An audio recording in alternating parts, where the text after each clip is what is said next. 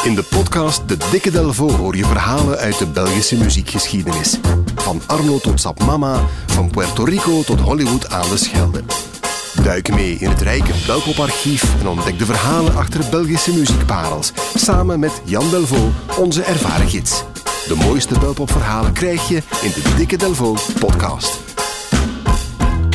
Il y a tant de brouillard dans les ports au matin qu'il n'y a de fire dans le cœur des marins. Il y a tant de nuages qui voyagent là-haut qu'il n'y a d'oiseaux. Ilia van Jacques Brel, 53 zijn, hè? Toen was hij nog heel jong, je hoort dat ook aan. Ja, volgend jaar 70 jaar geleden. Hè? Ja, dat is een zeer, zeer prille Brel, dat is wel zeer mooi. Nu, Brel woont op dat moment in Dilbeek, hè? Dus in de rand van Brussel, met zijn echtgenote Mich en hun twee oudste dochters. Ze zijn pas gehuwd en hij werkt op dat moment als commercieel verantwoordelijke bij Vanneste en Brel. Aan het familiebedrijf. Ja, dat was een kartonfabriek in Anderlecht. Die is afgebroken vandaag. Waarvan zijn vader, Romain Brel, de medevernoot was in die tijd. Ja. Dus zo'n lief mocht dan in het bedrijf komen werken. Hij was ook voorbestemd om zijn vader op te volgen. Maar Jacques wordt zot van verveling. Karton was zijn passie niet. Nee. Hij droomt van een heel ander leven. Hij had ook een naamkaartje laten maken en daarop noemde hij zichzelf fantaisist. Ik ben dat gaan opzoeken. Daar is niet echt een vertaling voor. Dat moet zoiets zijn als... Een dromerige cabaretier, denk ik. Zo'n soort totem. Klinkt wel geweldig. Fantaisist. Ja, fantaisist. Mooi, hè? Ja. En hij begint liedjes te schrijven en hij begint ook op te treden in kleine clubs in het centrum van Brussel. Maar zijn grote doel is Parijs. Maar zijn pa vindt dat helemaal geen goed idee. Meer zelfs, Romain Brel verbiedt zijn zoon om op te treden onder de naam Brel. Dat is eigenlijk wel zeer bijzonder. Dus speelt hij een half jaar lang als Jacques Brel. Ah ja. B-E, accent aigu, R-E-L... Wat slechts een heel klein verschil is met Rebel eigenlijk. En was dat de bedoeling ook, of is dat eerder toeval? Ja, dus, de man leeft niet meer, maar ik vermoed van wel. Brel kennende was dat waarschijnlijk ook wel half grap, half gemeend. Zoiets in die stijl. Ja, kan wel. Ja, en via die optredens komt hij onder de aandacht van een zekere Angèle Gulaire. Die had een programma zoals jouw programma op Radio 1, maar dan bij onze Franstalige vrienden. Dat heette La Vitrine aux Chansons. Eigenlijk vertaald in Nederlands belpop. En zoiets in die stijl. Ja. En ze praten met jonge aankomende talenten. Waaronder dus ook de jonge Jacques Brel. Nu, de man van die Angèle, die werkte bij een plaatfirma, bij Philips. En daar mag Brel dan 2 nummertjes opnemen op toen nog een 78-toerenplaat. Was nog zo... Ja, we spreken over de jaren 50, hè? Tuurlijk. Maar waar die gemaakt was, zoiets heel hard. Ja, bakkeliet of zo, denk ik. Ja, voilà. Zo, van voor de oorlog. Hè. Er staan 2 liedjes op Ilia, wat we straks hoorden, en op de achterkant Lavoir. En die Angèle, die is zo lief om dat plaatje rond te sturen naar iedereen die ze ook maar bedenken kan.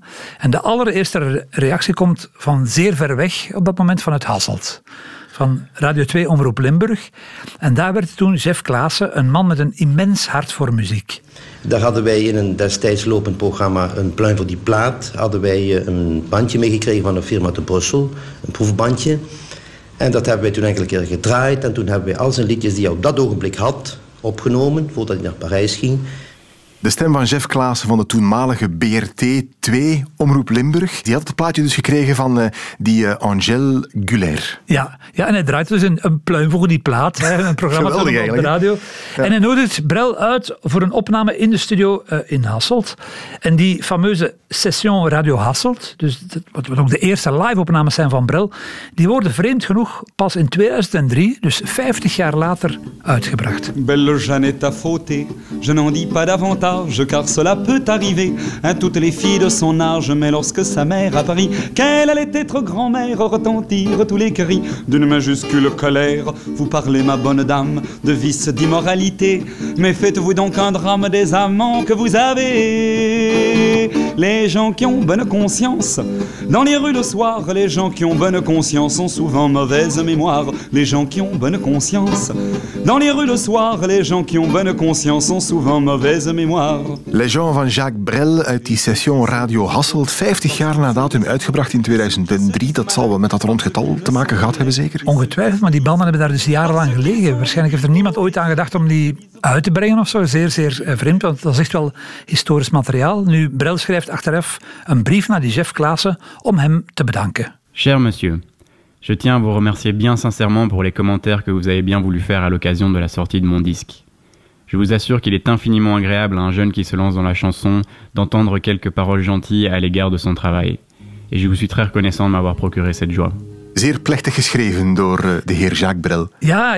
En zijn dochter heeft later ook verteld dat hij daar echt heel blij om was. Je moet je ook voorstellen, hij had geen enkele aandacht. Niemand wou die man draaien. Ja. En plotseling komt daar als een soort deus ex machina iemand uit het verre Limburg die zegt van, ik vind u zeer, zeer goed. En je mocht nog komen opnemen ook. Ja, hij zei het ook in zijn brief, het is fijn om als beginner wat vriendelijke woorden te horen over je werk. En hij is blij dat die Jef Klaassen hem dat plezier bezorgd heeft. Jij krijgt ongetwijfeld ook van die brieven, denk ik. Wel, dat gaat via Instagram tegenwoordig. Maar ik krijg ook wel dat soort berichten, dat wel. Voilà, maar mensen die een handgeschreven brief sturen naar Floris Daalmans, die krijgen voorrang. Dat is waar. Voilà. Nu, van het plaatje van Brel worden desondanks maar 200 stuks verkocht, maar die Angèle Gulaire, die het plaatje ook naar Limburg had gestuurd, stuurde het ook naar Parijs, naar een zekere Jacques Canetti.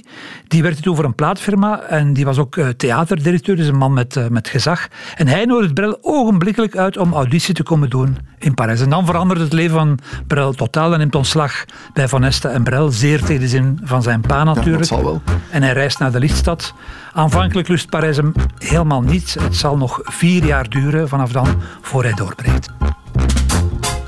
Check zeker ook de andere Belpop-verhalen in een volgende aflevering van De Dikke Delvaux.